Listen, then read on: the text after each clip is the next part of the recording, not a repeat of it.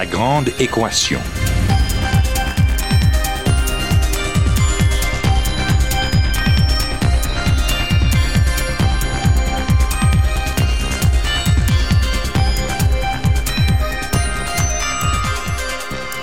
Ici Normand Mousseau, bienvenue à La Grande Équation, votre rendez-vous hebdomadaire avec la science. Cette semaine, les 50 ans du Fonds de recherche du Québec en santé.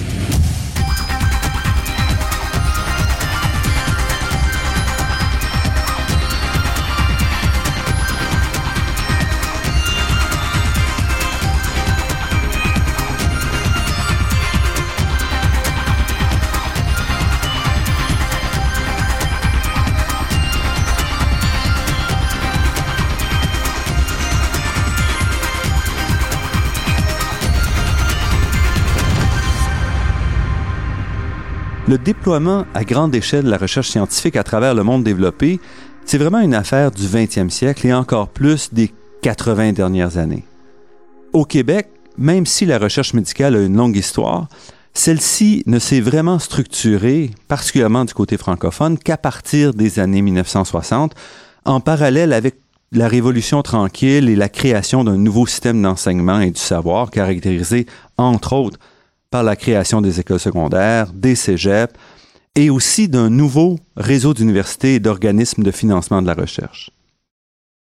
La structure du monde de la recherche telle qu'on la connaît aujourd'hui au Québec, en fait, a donc très peu à voir avec ce qui avait une cinquantaine d'années, similaire à ce qu'on a vu dans le reste de la planète. Et ces 50 ans ont suffi à transformer le Québec d'une société dominée par les ressources naturelles en une société du savoir qui abrite de nombreuses filières technologiques d'avant-garde, entre autres en santé. La transformation, c'est pas produite toute seule, en fait. Elle est le fruit de décisions qui ont été prises il y a longtemps, justement pour permettre au Québec de combler son retard. Et une de ces décisions cruciales fut la création en 1964 du Conseil de recherche médicale, qui est l'ancêtre du Fonds de recherche du Québec secteur santé. Ce fonds-là, pour vous donner une idée, a vu son budget multiplié par 1000 en 50 ans, passant de 106 000 dollars à 100 millions de dollars aujourd'hui. Et il est donc aujourd'hui un incontournable dans la recherche médicale au Québec. Pour nous parler de cette histoire-là, nous recevons cette semaine Reynaldo Battista, qui est directeur scientifique du Fonds de recherche du Québec secteur santé. Il est en poste depuis 2012 et il avait auparavant poursuivi une brillante carrière universitaire, tout d'abord comme professeur au département d'épidémiologie et de biostatistique et au département de médecine à l'Université McGill, puis comme professeur titulaire et directeur du département d'administration de la santé à l'Université de Montréal.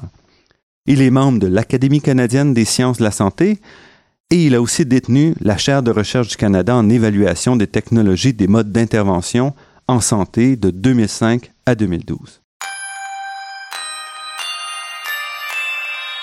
Rinaldo Battista, merci d'avoir accepté notre invitation. Merci, M. Mousseau. Au début des années 1960, le Canada avait déjà des organismes de financement de la recherche. Pourquoi à ce moment-là est-ce que le Québec a décidé d'aller de l'avant avec un fonds québécois qui s'appelait alors le Conseil de recherche médicale?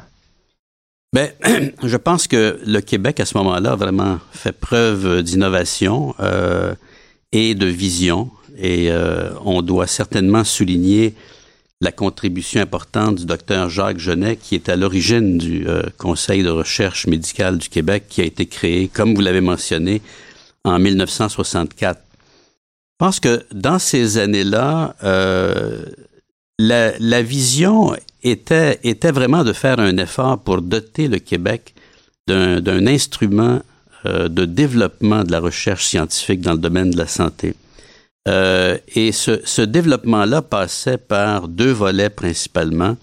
Le premier, celui de la formation. Euh, et très rapidement, euh, la décision a été prise d'investir beaucoup de ressources en formation, que ce soit les bourses de maîtrise, de doctorat, de postdoc, euh, et éventuellement un peu plus tard de créer un programme extrêmement important qui s'appelle le programme des chercheurs boursiers, qui permet justement d'assurer le salaire des chercheurs qui s'installent dans des carrières de recherche, dans les... Donc, c'était vraiment de créer une structure de recherche au-delà de simplement l'enseignement et la formation de médecins généralistes ou spécialistes. C'était vraiment, en effet, de, de, doter le Québec d'une capacités de recherche scientifique dans le domaine de la santé euh, et donc euh, de mettre en marche des outils qui permettraient d'atteindre ça.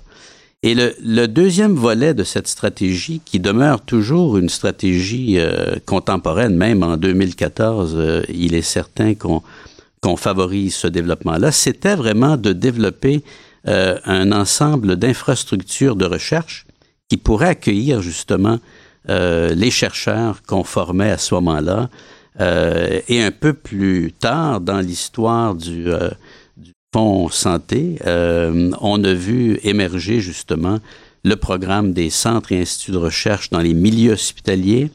Euh, plus tard, ça a été des groupes de recherche sur le campus et finalement les réseaux thématiques de recherche euh, qui ont été mis en place un peu plus tard. Parce que la recherche médicale est différente de la recherche dans d'autres domaines, entre autres par le, rapprochement qu'on fait avec les, hôpitaux, entre autres. Et, il est certain que cette, euh, que cette proximité entre euh, la recherche, euh, la pratique, les pratiques dans le domaine de la santé est un, élément important qui oriente les, choix de, recherche qui sont faits. Et c'est certainement dans cette optique-là que très tôt dans le développement du fonds, la décision a été prise justement de développer des, des centres de recherche dans les, euh, les centres hospitaliers universitaires, dans les instituts universitaires, pour créer cette, cette connexion, pour favoriser, disons, le transfert des connaissances entre les résultats de ces, euh, de ces recherches et euh, les pratiques professionnelles dans le domaine de la santé. Donc ça, c'est certainement une caractéristique importante, euh, ce, ce qui n'enlève rien de toute façon à l'importance aussi euh, de la recherche fondamentale, qui est peut-être moins orientée directement, mais qui éventuellement a un potentiel euh, de transformation des, euh, des pratiques professionnelles, des pratiques médicales, entre autres. Mais il se faisait quand même de la recherche médicale au, au Québec avant 1964. Absolument, absolument. Et il y avait euh, de la recherche principalement, je dirais, fondamentale dans des, laboratoires de recherche. Le Québec était certainement reconnu dans un certain nombre de secteurs d'excellence et euh, beaucoup des, pionniers, justement, avaient été formés soit euh, dans les écoles européennes, soit aux États-Unis, euh, et étaient revenus au Québec euh, avec beaucoup d'énergie, beaucoup d'enthousiasme pour développer la recherche euh, scientifique dans le domaine de la santé au Québec. Et ce sont ces pionniers qui ont été inspirés justement par euh, ce qu'ils ont vu ailleurs. ce sont ces pionniers qui, qui ont décidé de doter le Québec d'un instrument aussi important pour le développement de la recherche. Donc c'est vraiment venu de la base, d'une certaine façon, des chercheurs eux-mêmes qui ont fait le, le travail de, de, pousser, de promouvoir ce, nouveau centre. Absolument, et on était dans une mouvance beaucoup plus large, comme vous avez souligné. C'était l'époque des grandes transformations dans le domaine de l'éducation. La société était en ébullition, et elle était en ébullition aussi euh, dans le domaine de la recherche scientifique et principalement dans le domaine de la santé.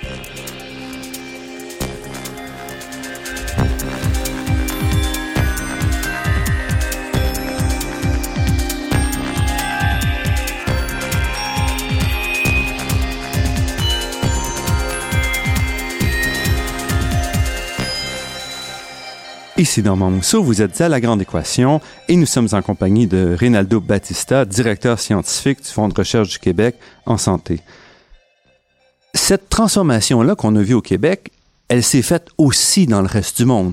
Donc, qu'est-ce que le fonds a apporté de différent, vous diriez? Bien, d'abord, si on part, euh, si on part du Canada, euh, encore une fois, ici, il faut souligner euh, le fait que le Québec a été euh, la première province à se doter d'un tel instrument de développement de la recherche euh, scientifique dans le domaine de la santé. Euh, cette initiative a été suivie par euh, d'autres provinces dans les années suivantes. Euh, et, et, ce qui fait qu'en qu 2014, maintenant, plusieurs provinces canadiennes se sont dotées d'instruments de développement de la recherche scientifique dans le domaine de la santé. Tant et si bien que, euh, par exemple, le Fonds de recherche du Québec Santé fait partie d'une alliance nationale des agences euh, subventionnaires de la recherche euh, dans le domaine de la santé dans les différentes provinces. Et à l'intérieur de cette alliance-là, le Québec, encore une fois, joue un rôle important de leadership, étant donné justement son expérience de, de 50 ans cette année à développer la recherche. Maintenant, c'est sûr que ces développements-là se sont faits aussi en étroite collaboration avec d'autres partenaires qui euh, financent la recherche dans le domaine de la santé, que ce soit au niveau euh, fédéral, les instituts de recherche euh, Canada en santé, les IRSC, donc il y a des liens très, très étroits. on développe de plus en plus aussi des programmes en partenariat avec les IRSC, euh, mais aussi avec, euh, avec d'autres, d'autres organismes. Et à travers les années, justement, il y a d'autres organismes qui se sont développés dans le domaine de la recherche en santé avec des missions extrêmement précises. On pense, par exemple, à tout le réseau des, euh, des génomes, le Génome Canada, Génome Québec. et, et donc, encore une fois, le Québec s'inscrit dans un mouvement qui dépasse les frontières parce que justement la recherche euh, scientifique, elle est universelle. Euh, et euh, le Fonds de recherche du Québec Santé est en contact non seulement avec des partenaires ailleurs au Canada, mais partout dans le monde. Et vous dites, euh, c'est international, mais c'est aussi les découvertes sont aussi locales, sont attribuées à des gens. Et dans ce cas-ci, et c'est vraiment intéressant, sur le site que vous avez mis en ligne pour les 50 ans euh, du Fonds de recherche, vous répertoriez un certain nombre de découvertes importantes euh, faites au Québec avec le soutien, entre autres, du Fonds. Exactement. C'est certain que la recherche étant internationale, il y a beaucoup de partenariats, il y a beaucoup de recherches qui se font euh, de façon partenariale. Mais dans ces contextes-là, les chercheurs euh, du Québec euh, ont un rôle important et dans beaucoup de cas assument, un leadership indéniable dans la poursuite de travaux de recherche qui amènent à des transformations importantes. Et on n'a pas le temps de, de tout mentionner ces découvertes-là. On va mettre le lien sur notre site Internet pour que les gens retrouvent ces découvertes. Mais est-ce que vous en avez une ou deux qui vous, qui, vous intéresse plus ou qui vous paraissent plus euh, ben, C'est certain que le, fil de la, de la recherche qu'on qu'on a développé euh, donne beaucoup d'exemples. C'est extrêmement euh, utile de parcourir ça.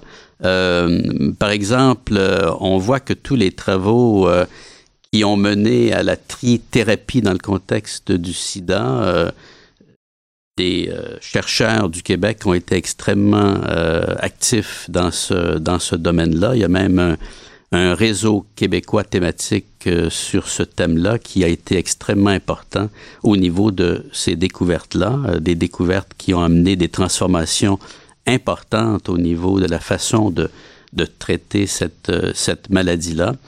Euh, mais encore une fois, dans tous les domaines, par exemple, que ce soit dans le domaine des, des neurosciences, dans le domaine de la génomique, euh, en santé publique, en réadaptation, euh, les chercheurs du Québec sont connus et reconnus partout dans le monde pour la brillance des travaux qui ont été qui ont été faits ici et pour l'impact au niveau de développement sur la scène internationale.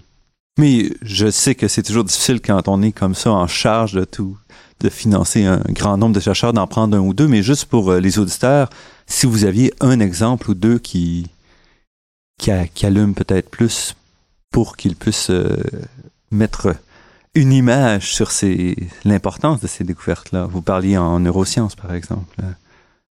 C'est certain que, par exemple, ben, on, a, on a mentionné les, les travaux en, tri, euh, en trithérapie. Mm-hmm. Euh, en neurosciences aussi, euh, beaucoup de, de développements se sont faits dans les dernières années, par exemple, au niveau de la maladie d'Alzheimer. au niveau du fonds de recherche, on vient de créer un, un réseau québécois qui, qui vise à mettre en lumière quels sont les les, euh, les éléments ou des, des, facteurs qui permettraient de, de faire un dépistage précoce de la maladie d'Alzheimer. Donc ça, c'est un exemple où on est extrêmement actif. Le Québec participe euh, aussi à un réseau pan-canadien dans, dans, le domaine euh, des maladies neurodégénératives et de, la, et de la démence. Donc, encore une fois, un, domaine où on est extrêmement actif. Euh, en oncologie aussi, dans le domaine du cancer, euh, énormément de développements se sont faits dans, dans différents euh, domaines et sous-domaines. Il est clair qu'en ce moment, on travaille beaucoup au renforcement du développement de la recherche clinique euh, en oncologie. Et Donc ici, c'est vraiment l'application et comment on va traiter le patient directement. Exactement. Donc, euh, des travaux qui ont des, euh, des retombées potentielles euh, directement sur le traitement des, des patients. Et encore une fois, au niveau du développement de ces, de ces réseaux de recherche clinique, euh, ça se fait en collaboration euh, avec des chercheurs de partout au Canada. On participe d'ailleurs à un réseau pan-canadien de recherche euh, clinique en oncologie. Donc ça, c'est un autre exemple. Mais il y a d'autres secteurs où euh, le Québec est extrêmement reconnu. Par exemple, si on prend le, le domaine très vaste de la santé publique, depuis de nombreuses années, le Québec est un pionnier dans le domaine de la santé publique.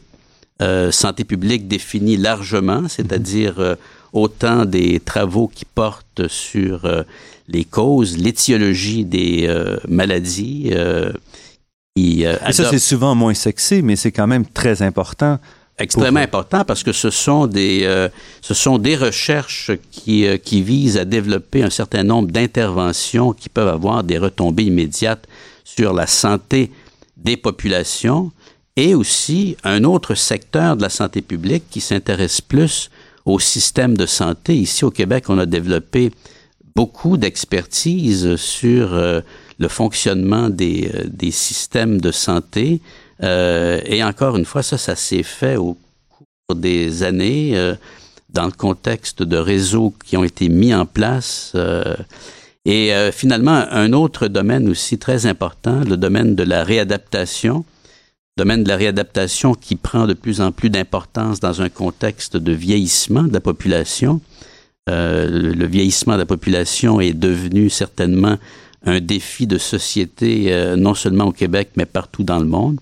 Et encore une fois, ici au Québec, on a par exemple développé au Fonds Santé un réseau de recherche sur le vieillissement, Euh, mais il y a aussi un réseau de recherche en réadaptation. Ces réseaux travaillent ensemble pour tenter euh, de trouver des interventions qui vont être extrêmement efficaces et qui vont permettre d'améliorer justement la qualité de la vie des euh, patients, des citoyens qui sont, qui sont affectés d'un certain nombre de maladies liées au vieillissement.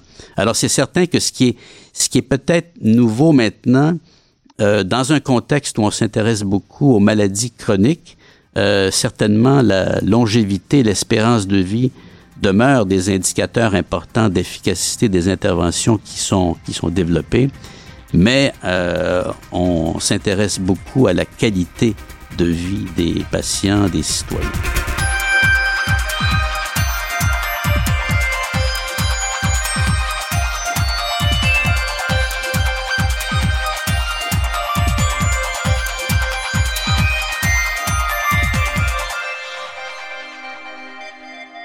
Ici Normand Mousseau, vous êtes à la grande équation sur les ondes de Radio VM et nous parlons cette semaine des 50 ans du Fonds de recherche du Québec en santé.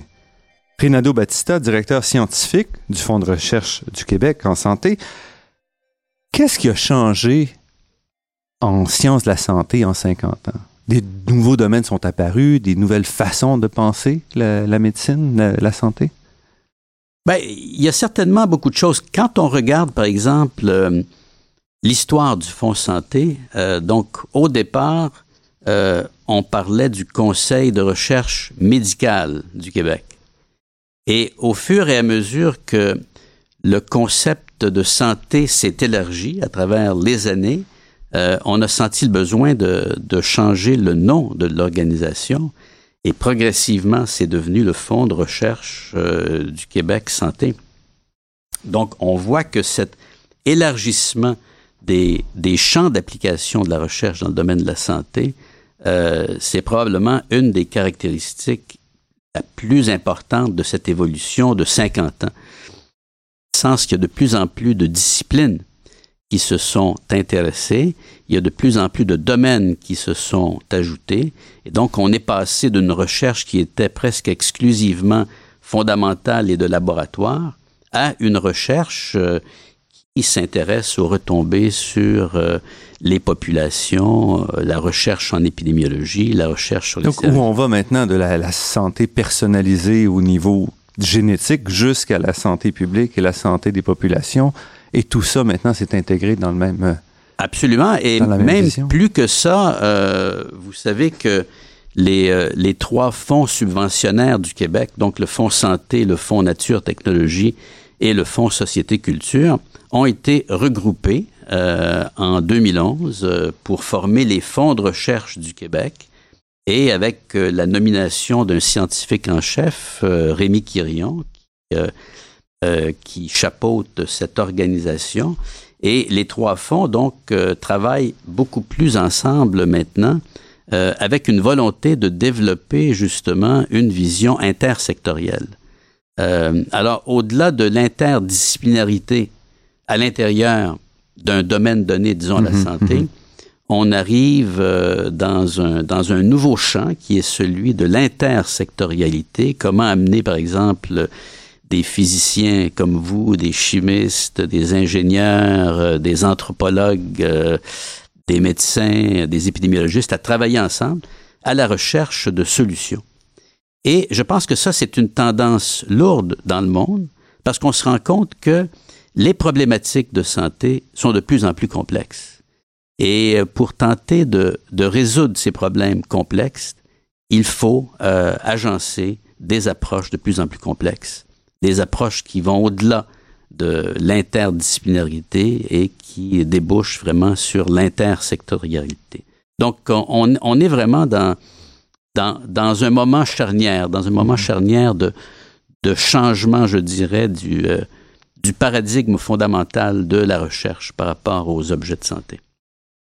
Justement, je voudrais revenir là-dessus un peu parce que là, ici, on parle donc d'une structuration de la recherche pour essentiellement avancer la société. Il y a l'autre aspect quand on parle de financer la recherche qui est la découverte plus pointue de l'excellence. C'est par exemple le, le, récipiendaire du prix Nobel 2014 qui a fait ses études à McGill, a quitté le Canada et le Québec en disant ici on n'a pas la capacité de soutenir vraiment de la recherche euh, hors norme, de la recherche qui rentre pas dans les cadres traditionnels. Est-ce que vous pensez que c'est un problème? Et en fait, si on compare le Canada, le Québec avec d'autres pays ailleurs, on voit qu'on on a beaucoup moins de ces grands prix-là, de prix Nobel, par exemple, par capita. Est-ce que ça pose problème? Est-ce que c'est aussi dû au financement de la recherche, l'optique du financement de la recherche? Ben, là, vous, vous euh, touchez euh, une question qui est extrêmement importante. Il est certain que le développement de la recherche ne se fait pas euh, en vase clos. Euh, le développement de la recherche se fait avec un financement qui est adéquat. Euh, et euh, il est certain que dans les dernières années, on, a, on a senti cette, cette difficulté-là. Et évidemment, la, la, recherche se développe dans une société et on connaît bien les, les problèmes de notre société en termes de financement, en termes d'assainissement des finances publiques, entre autres. Euh, alors, il est certain que le monde de la recherche doit constamment euh, faire la preuve, faire la démonstration qu'un investissement dans le domaine de la santé euh, est, extrêmement important à beaucoup plus long terme. Et l'autre chose aussi, c'est que euh, dans le monde de la recherche, c'est comme ailleurs, hein, il y a une espèce de balancier euh, qui bouge d'un extrême à l'autre. Euh, et dans le fond, je pense que la, la, la voie, c'est, c'est la voie d'équilibre, la voie du milieu qu'il faut, qu'il faut tenter de, de retrouver euh, un équilibre entre la recherche fondamentale qui n'est qui n'est pas orientée. Qui ici, on parlait vraiment, la question, est-ce qu'on est capable de prendre des risques? On a une structure au Canada qui a peut-être plus de difficultés à prendre des risques en recherche euh, qu'ailleurs dans le monde. Et, euh. et ça, c'est une question importante qu'on se pose à ce moment-ci. À l'intérieur des, des programmes de financement existants. On est en train, par exemple, au niveau des fonds de recherche du Québec, euh, de se poser la question de la mise en place d'un programme de recherche qui serait à haut risque. Donc, un programme qui inviterait justement des demandes de subventions à haut risque de façon à continuer à stimuler la créativité. Euh, alors ça, je pense que c'est une chose qui, euh, qui devient de plus en plus importante. Mais il est certain que dans un contexte financier difficile, euh, ce n'est pas simple de faire la démonstration de l'importance de ce genre de recherche-là, mais je pense qu'il faut, il faut le faire à ce moment-ci. Parce qu'aussi, le, le fonds de recherche se positionne par rapport aux autres sources de financement euh, canadiennes. Donc, c'est aussi le, jeu du fonds de recherche au niveau euh, du Québec. Absolument. Et dans ce contexte-là, euh, je pense que ça nous permet de, de, déborder un peu dans le sens que le financement de la recherche est dans une grande mesure un financement public, mais de plus en plus, par exemple, au, au, fond, au fond santé, on est à la recherche euh, de partenariats de recherche, de partenariats financiers. Euh, et dans ce contexte-là, il est clair que cette interface entre le public et le privé est une interface qui, euh, ouvre des possibilités additionnelles de financement, une voie qui n'est pas nécessairement simple à parcourir, qu'il faut parcourir euh, avec une certaine vigilance, mais je pense que de part et d'autre, c'est-à-dire point de vue des pouvoirs publics et du point de vue, par exemple, des partenaires privés, euh, il y a eu une évolution importante euh, qui a été qui a été faite depuis 25 euh, depuis 25 ans certainement. Fait que par exemple au Fonds santé on est en mesure de développer des programmes en partenariat avec euh, avec le milieu privé des programmes qui ont été extrêmement utiles et performants euh, et qui je pense ouvrent la voie à d'autres partenariats possibles ce qui permettrait d'augmenter justement les les fonds globaux dévolus à la recherche scientifique. Restez avec nous, notre entretien avec Rinaldo Battista se poursuit après cette pause.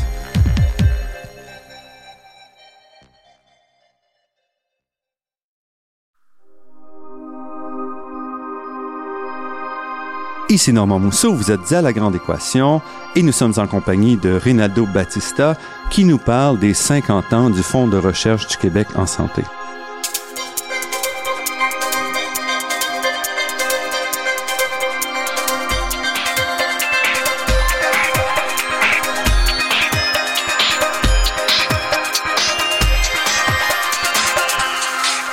Rinaldo Battista, j'aimerais quand même savoir un peu comment vous êtes arrivé où, vous en êtes aujourd'hui. Parce que vous avez suivi une carrière un peu inhabituelle. Vous êtes d'abord entré en médecine.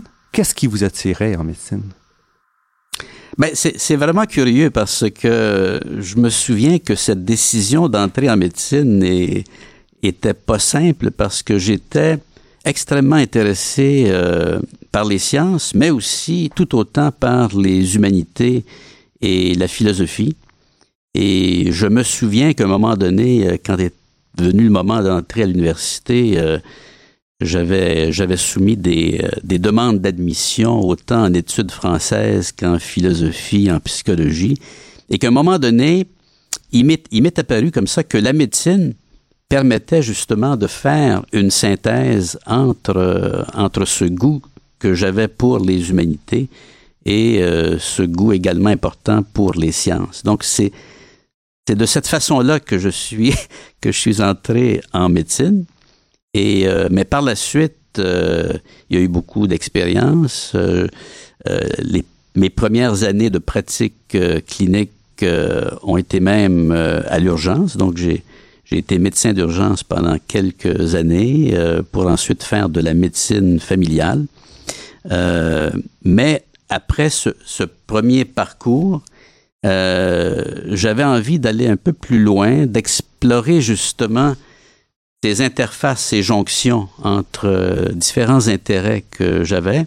Et à ce moment-là, j'ai donc fait un, arrêt pour retourner étudier dans le domaine de la santé publique. Alors, je suis allé aux États-Unis pendant, quatre ans euh, pour faire d'abord une maîtrise en santé publique et un, un doctorat euh, dans le domaine euh, des politiques de santé et de l'évaluation justement des pratiques des pratiques médicales. Et un de, de vos travaux les, les, plus cités justement, c'est la, la, mise en place d'une grille d'évaluation reliée au cancer.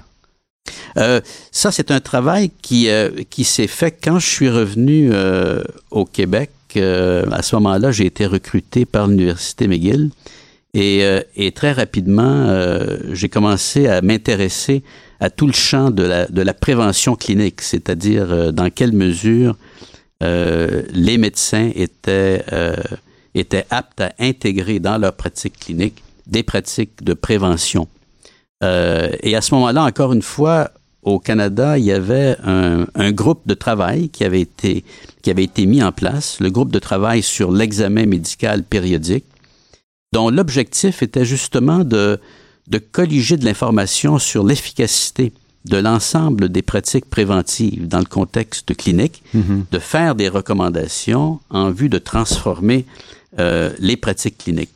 Et on voit, et, là on parle des, euh, des années 80, on voit à quel point ce travail-là euh, a donné naissance à tout un courant, le courant euh, des pratiques cliniques basées sur les données probantes, par exemple, euh, tout le domaine du transfert de connaissances. Donc déjà à cette époque-là, on avait cette, cette vision de transfert de connaissances, donc partant des données de recherche, mais allant vers la transformation des pratiques médicales. Alors, c'est sûr Parce que, c'est difficile. Le, médecin euh, traitant au quotidien, il est pris par ses patients. Et comment est-ce qu'il va intégrer les nouvelles façons de faire, les, les, données qui montrent que qu'une façon différente est plus intéressante?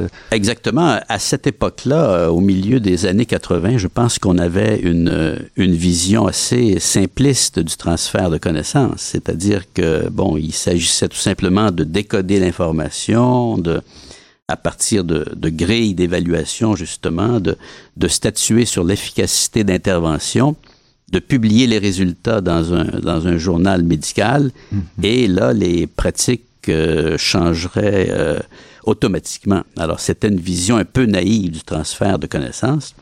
Avec les années, on est devenu un peu plus euh, sophistiqué, disons, mais aussi parce que dans le domaine de la santé, les gens ont découvert euh, toute une littérature qui venait plus des sciences humaines, des sciences sociales, euh, qui existait depuis plusieurs années et qui euh, nous permettait d'avoir une compréhension beaucoup plus fine des mécanismes de transfert de connaissances et de la relation entre la production d'une recommandation et la transformation d'une pratique. Et là, vous rejoignez vraiment vos, vos intérêts initiaux dans le, dans le côté Absolument. C'est, c'est qu'à ce moment-là, justement, cette, euh, cette synthèse euh, qui était un intérêt de départ dans, dans ma carrière de médecin et de chercheur, trouvait là, justement, euh, un terrain euh, fertile pour, pour opérer cette, cette jonction-là. et par la suite, justement, allant plus loin et élargissant encore une fois le, le spectre de mes intérêts. C'est de cette façon-là que je suis arrivé à ce qu'on appelle maintenant euh, l'évaluation des technologies, des modes d'intervention en santé. Et là, vous étiez un précurseur. Ben ici, au Québec, encore une fois, on était un précurseur parce que le, le, Conseil d'évaluation des technologies de la santé, euh, qui a été le premier conseil semblable à être créé au Canada, a été créé en 1988. Euh, et par la suite a été transformé et devenu l'Agence d'évaluation des technologies des modes d'intervention en santé. Et par la suite s'est transformé en ce qui s'appelle maintenant l'INES, l'Institut national d'excellence. Et qu'est-ce que ça veut dire ça, euh, l'évaluation technologique euh, Qu'est-ce que c'est Pouvez-vous me donner un exemple particulier pour Absolument. disons que encore une fois, je pense que l'objectif ici, c'est d'établir une interface entre euh, la recherche, les données de la recherche et les, processus de prise de décision dans un système de santé.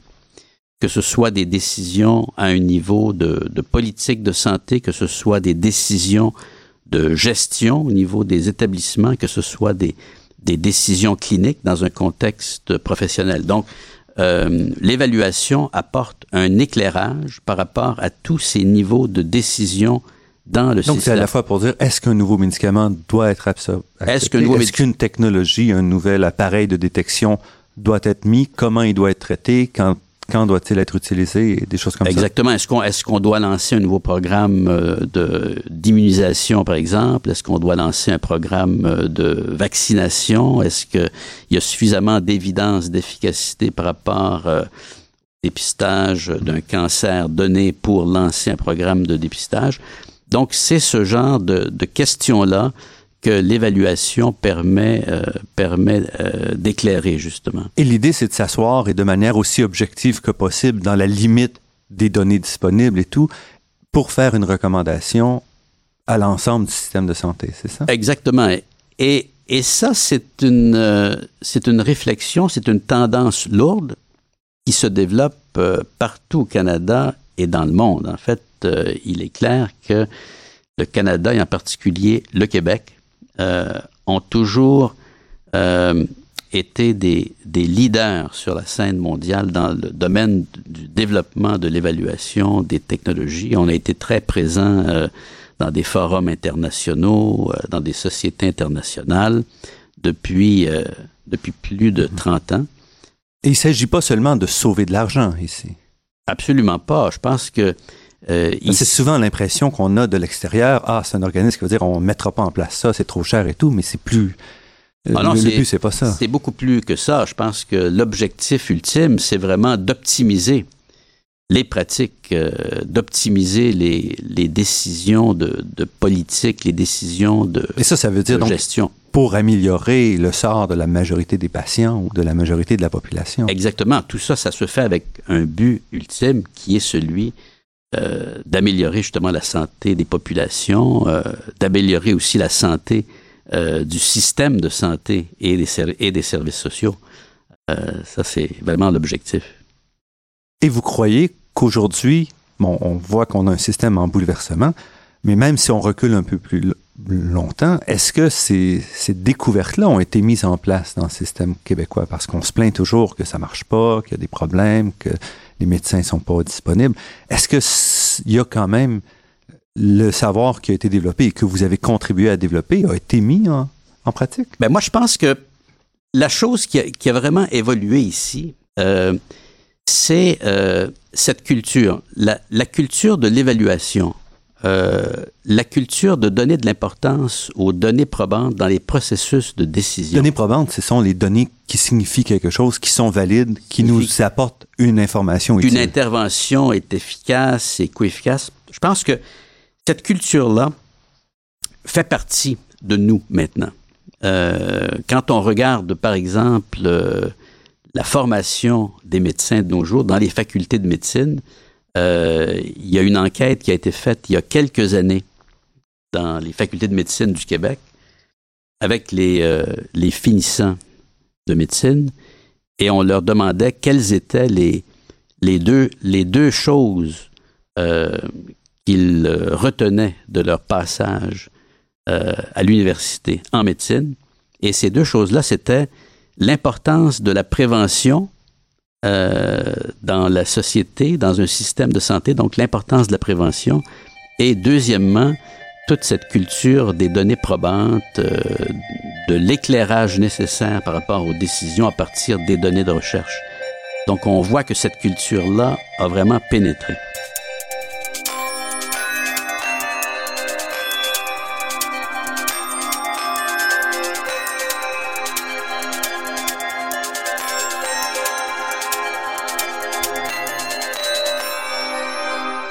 Ici Normand Mousseau, vous êtes à La Grande Équation et nous sommes en compagnie de Rinaldo Battista, directeur du Fonds de recherche du Québec Santé. Qu'est-ce que fait un spécialiste de l'administration de la santé à la tête d'un fonds de recherche plus large? Est-ce que vous vous y retrouvez? Qu'est-ce que vous apportez vraiment?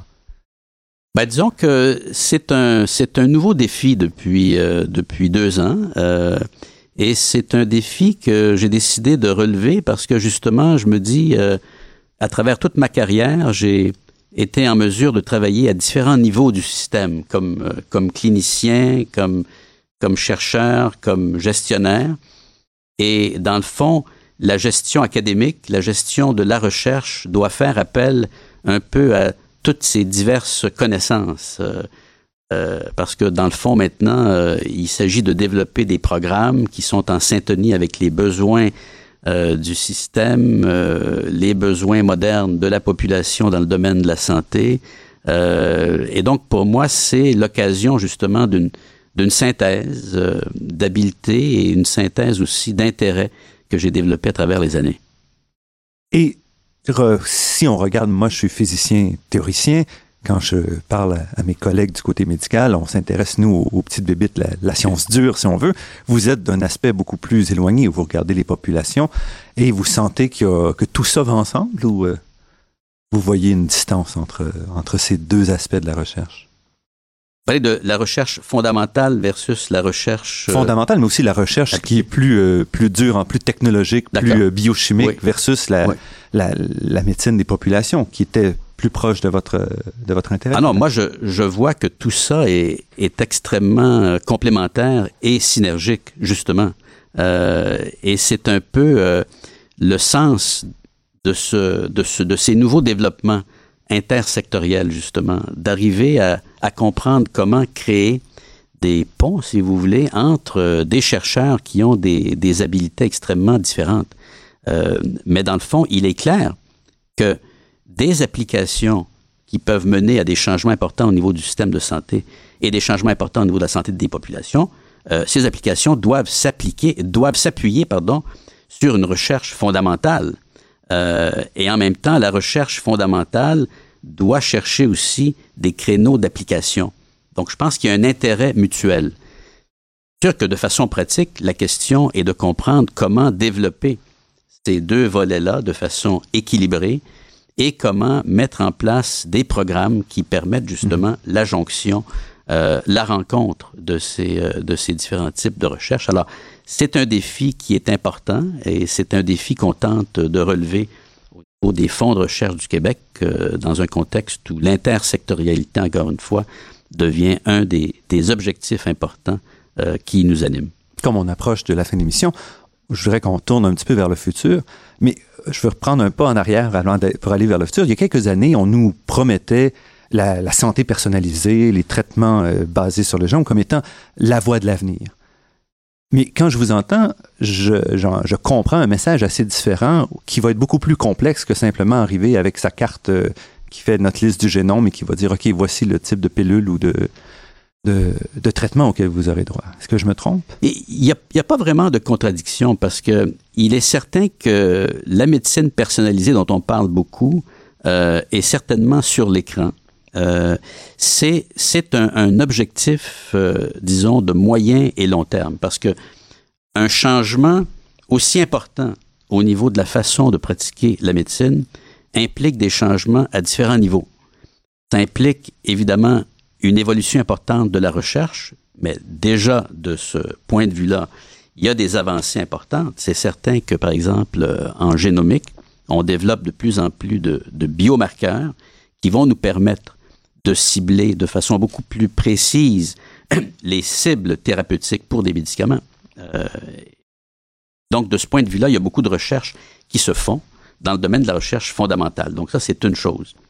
Mais en même temps, pour arriver à modifier la façon dont on traite les patients, il faut en même temps travailler au niveau de la formation. Donc, ça implique un changement important au niveau de la formation dans les facultés de médecine. Et encore une fois, je pense que cette préoccupation-là est en train de faire son chemin. Euh, de plus, si on veut changer la façon dont on pratique, on doit agir au niveau des, des incitatifs de la pratique. Euh, donc, il faut qu'on on repense un peu le, le mode de financement euh, des pratiques cliniques, euh, les modes d'organisation des systèmes de santé. Alors, vous, voyez qu'un objectif comme celui de la médecine personnalisée qui est un objectif dont on parle beaucoup, mais pour moi, il y a un horizon temporel de peut-être 15, euh, 20 ans en termes d'implantation. C'est quelque chose qui va, se faire de façon progressive, mais certainement pas euh, à très, très court terme, parce qu'encore une fois, on voit qu'il y a beaucoup d'éléments qui doivent être agencés, qui doivent être modifiés de façon à ce que ça devienne une réalité. Et cette transformation-là, parce que certainement d'où vous venez, doit aussi se faire en respectant tout ce que vous avez développé depuis, euh, depuis plus de 20 ans en termes d'analyse, d'évaluation et de s'assurer qu'à la fin, on soit mieux qu'au début. Exactement. Et l'évaluation, entre autres, euh, va jouer un rôle important aussi dans ce domaine-là, dans la mesure où l'évaluation va permettre justement euh, d'identifier quelles sont les pratiques, quelles sont les interventions qui sont vraiment efficaces, qui sont, qui sont vraiment coût-efficaces euh, et qui méritent d'être implantées. Mais évidemment, ça, ça demande un, un changement de culture euh, et comme tous ces changements-là, ça doit se faire de façon progressive et sur un plus long terme.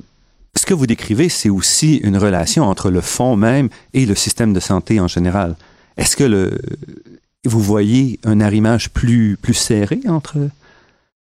Euh, il est clair que cette, euh, cette relation entre, entre le fonds santé, euh, les organismes publics qui organisent le système de santé, mais maintenant de façon plus large, vous savez que les, les fonds de recherche euh, du Québec euh, relèvent du ministre de l'Enseignement supérieur, de la Recherche et de la Science. Mhm. Mais en même temps, il est certain que- qu'il y a une interface importante aussi avec, euh, avec le ministre de l'Économie, de l'Innovation et des Exportations, euh, parce qu'encore une fois, il y a un lien très étroit entre le développement des innovations, le développement de la recherche, ouais. Et tout ça dans un contexte où il est, il est clair que le ministère des Finances aussi devient un autre partenaire euh, incontournable pour le développement de la recherche. Euh, donc tout ça pour dire que le développement futur de la recherche au Québec passe par une interaction soutenue à tous ces niveaux-là en même temps. Et il est certain que dans un contexte fiscal comme celui qu'on connaît, euh, il y a euh, nécessité pour la recherche, pour les, pour les partisans de la recherche en tout cas, de, de bien démontrer les retombées importantes de la recherche pour l'ensemble de la, société.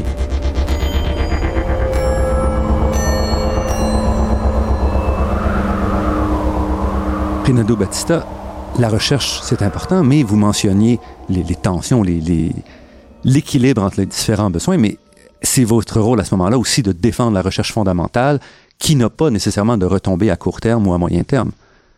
Absolument, absolument, parce qu'encore une fois, comme on a mentionné, la recherche fondamentale est le point de départ d'interventions euh, futures qui pourront avoir un, un impact. Et encore une fois, je pense qu'on revient à la discussion initiale de l'importance, en tout cas, d'être en mesure aussi de, de financer des projets à haut risque. Et c'est une des choses que l'on discute en ce moment euh, au niveau des trois fonds subventionnaires. Comment, comment faire ça? Euh, je pense que c'est très, très important. On a vu le, le fonds, le financement du fonds et de ses ancêtres a été multiplié par 1000 en 50 ans. On imagine qu'on s'en va pas vers un autre multiple de 1000 pour les 50 prochaines années. La recherche en médecine coûte de plus en plus cher. Donc, il faut aussi apprendre à gérer ça. Absolument, et c'est certainement une de nos préoccupations. Euh, il est certain que les budgets de la recherche au niveau des trois fonds euh, sont demeurés relativement stables depuis plusieurs années. Notre objectif est certainement de poursuivre les représentations pour augmenter les crédits de recherche. Ceci passe aussi par une sensibilisation beaucoup plus importante, euh, non seulement des décideurs politiques, mais aussi de l'ensemble de la population par rapport à l'importance de la recherche. Et en ce moment, on est en train de travailler sur euh, plusieurs scénarios permettant justement d'augmenter la sensibilisation, la visibilité de ce qui est fait dans le domaine de la recherche au niveau de l'ensemble de la, de la population. Donc, en somme, je pense que un des défis qu'on a aussi, c'est de participer à la consolidation d'une culture vraiment scientifique ici au Québec. Euh, et ça, ça passe justement par un lien beaucoup plus étroit entre les chercheurs, les citoyens, les décideurs politiques. Euh, on sait que ce sont des catégories de personnes qui, ne se côtoient pas nécessairement euh, facilement et sur une base régulière, mais nous, on pense qu'il faut tenter de resserrer ces liens-là si notre objectif, c'est vraiment de développer une culture scientifique euh, vibrante au Québec. Cela dit, il est clair qu'on est à la recherche de d'autres modes de, financement. Donc, il y, a des, il y a des hypothèses en ce moment euh, qu'on examine qui permettraient justement d'augmenter le financement de la recherche, euh, en plus des voies habituelles de financement public. Euh, alors, je pense qu'il faut faire preuve de créativité, mais notre objectif, c'est certainement de, de poursuivre l'augmentation des crédits dévolus à la recherche si on veut demeurer compétitif, parce que euh, la recherche en 2014, elle est, euh, elle est non seulement euh, québécoise et nationale, mais elle est internationale. Euh, c'est à ce niveau-là que les choses se passent. Et pour euh, demeurer dans la course euh, au leadership, je pense qu'il faut qu'on soit appuyé par des ressources importantes, c'est clair. C'est certain que pour vous, c'est une préoccupation, mais je voudrais sortir et, d'un point de vue scientifique. Qu'est-ce que vous espérez laisser de votre passage au fond? Euh, Pas que vous êtes déjà parti, là, mais j'en profite puisque vous êtes là. Qu'est-ce que vous espérez amener? Au-delà, évidemment, cette question-là de fond, j'imagine, vous préoccupe, euh, vous occupe beaucoup, mais au-delà de ça, il y a aussi cet aspect scientifique. Ben, certainement, euh, d'avoir été en mesure de, de resserrer les liens entre euh, les, les partenaires de recherche qui viennent d'horizons différents. Encore une fois, je pense que l'objectif de, de développement intersectoriel est un, est un objectif qui est, qui est important. Euh, aussi, encore une fois, de, de contribuer à la consolidation d'une culture scientifique. C'est un objectif qui est très important, une culture scientifique qui doit être consolidée à différents niveaux, que, que ce soit dans les écoles primaires et secondaires, les cégeps, c'est là que ça commence. Alors, c'est certain que les fonds euh, doivent être en mesure d'être beaucoup plus visibles à ces niveaux-là, si on veut vraiment consolider une culture scientifique. Et par souci de transparence, je dois dire que vous, le, le Fonds de recherche du Québec et entre autres Fonds de recherche santé, financez en partie là, cette émission. Exactement. Et je pense que ce, que ce type d'émission est, est extrêmement, euh, c'est extrêmement important euh, d'avoir la possibilité de faire des émissions semblables, justement, des émissions de culture scientifique. Euh, ça fait partie vraiment d'une panoplie d'actions qui visent à communiquer clairement ce qui se passe au niveau de la recherche et quelles sont les retombées de la recherche pour l'ensemble de la société. Et projetons-nous maintenant un peu vers l'avenir. Où est-ce que vous voyez le fonds et la recherche au Québec dans 10 ans ou dans 20 ans? Est-ce qu'on peut l'imaginer aujourd'hui? Difficile d'imaginer exactement, euh, parce que c'est certain que nos prédécesseurs en 1964 n'avaient n'avaient peut-être pas une vision tout à fait claire de, de là où le fonds euh, pourrait aller en 2014. Euh, mais par contre, je pense que il est possible d'identifier des filons qui devront se consolider et se développer. Euh, on en a mentionné deux, le Mhm. développement de la culture scientifique, donc la participation au développement de la culture scientifique, ça c'est certainement un filon qui est extrêmement important. Euh, une démonstration encore plus convaincante de l'importance des retombées de la recherche sur la société euh, et une démonstration qui serait faite aussi au niveau des décideurs politiques. Ça c'est très très important, je pense. Euh, D'autres filons importants qui vont se développer, sinon se consolider, c'est certainement le travail en partenariat. Euh, c'est très important. On le voit au niveau des, des centres de recherche, au niveau des euh, réseaux de recherche. Les partenariats deviennent de plus en plus importants. Et donc, partenariat, c'est sous toutes les formes. Intégré avec le privé, intégré avec d'autres organismes, avec des pays différents. Donc, Absolument. ce sont des. Et- c'est- très varié. Et finalement, le, le volet international. Le volet international est certainement un des, euh, des volets qui va se développer de plus en plus euh, avec tous les modes de communication euh, dont nous disposons maintenant. Il est certain que la recherche, elle est internationale, elle se passe à ce niveau-là. Euh, il faudra être extrêmement présent à ce niveau-là. Il faudra que nos chercheurs assument euh, des positions de leadership. Nous, en tout cas, euh, on va certainement les encourager dans cette direction-là. On est en train, entre autres, de, de revoir tout le programme des, des réseaux thématiques. On finance 18 réseaux thématiques ici au Québec. On a 18 réseaux de, on a 18 centres de recherche aussi. Et euh, une des choses qu'on mentionne euh, fréquemment, c'est l'importance, justement, que ces réseaux-là brillent sur la scène internationale. Rinaldo Battista, directeur euh, du Fonds de recherche du Québec Santé. Je vois que vous avez encore beaucoup de pain sur la planche et, et beaucoup de travail à faire euh, pour continuer à faire avancer le Fonds de recherche du Québec Santé. Donc, je vous remercie beaucoup pour cette entrevue. Merci beaucoup de l'invitation.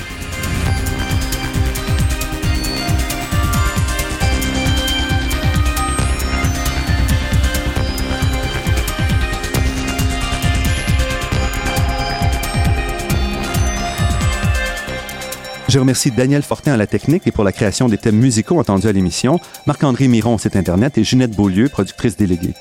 Je remercie également le Fonds de recherche du Québec, la Fondation familiale Trottier et l'Université de Montréal pour leur contribution à la production de cette émission. Vous pourrez trouver sur le site Internet de l'émission les liens qui vous pointeront vers le fond, mais aussi vers le, la page, le site particulier soulignant les 50 ans de recherche et de travaux et de développement associés au Fonds de recherche du Québec en santé.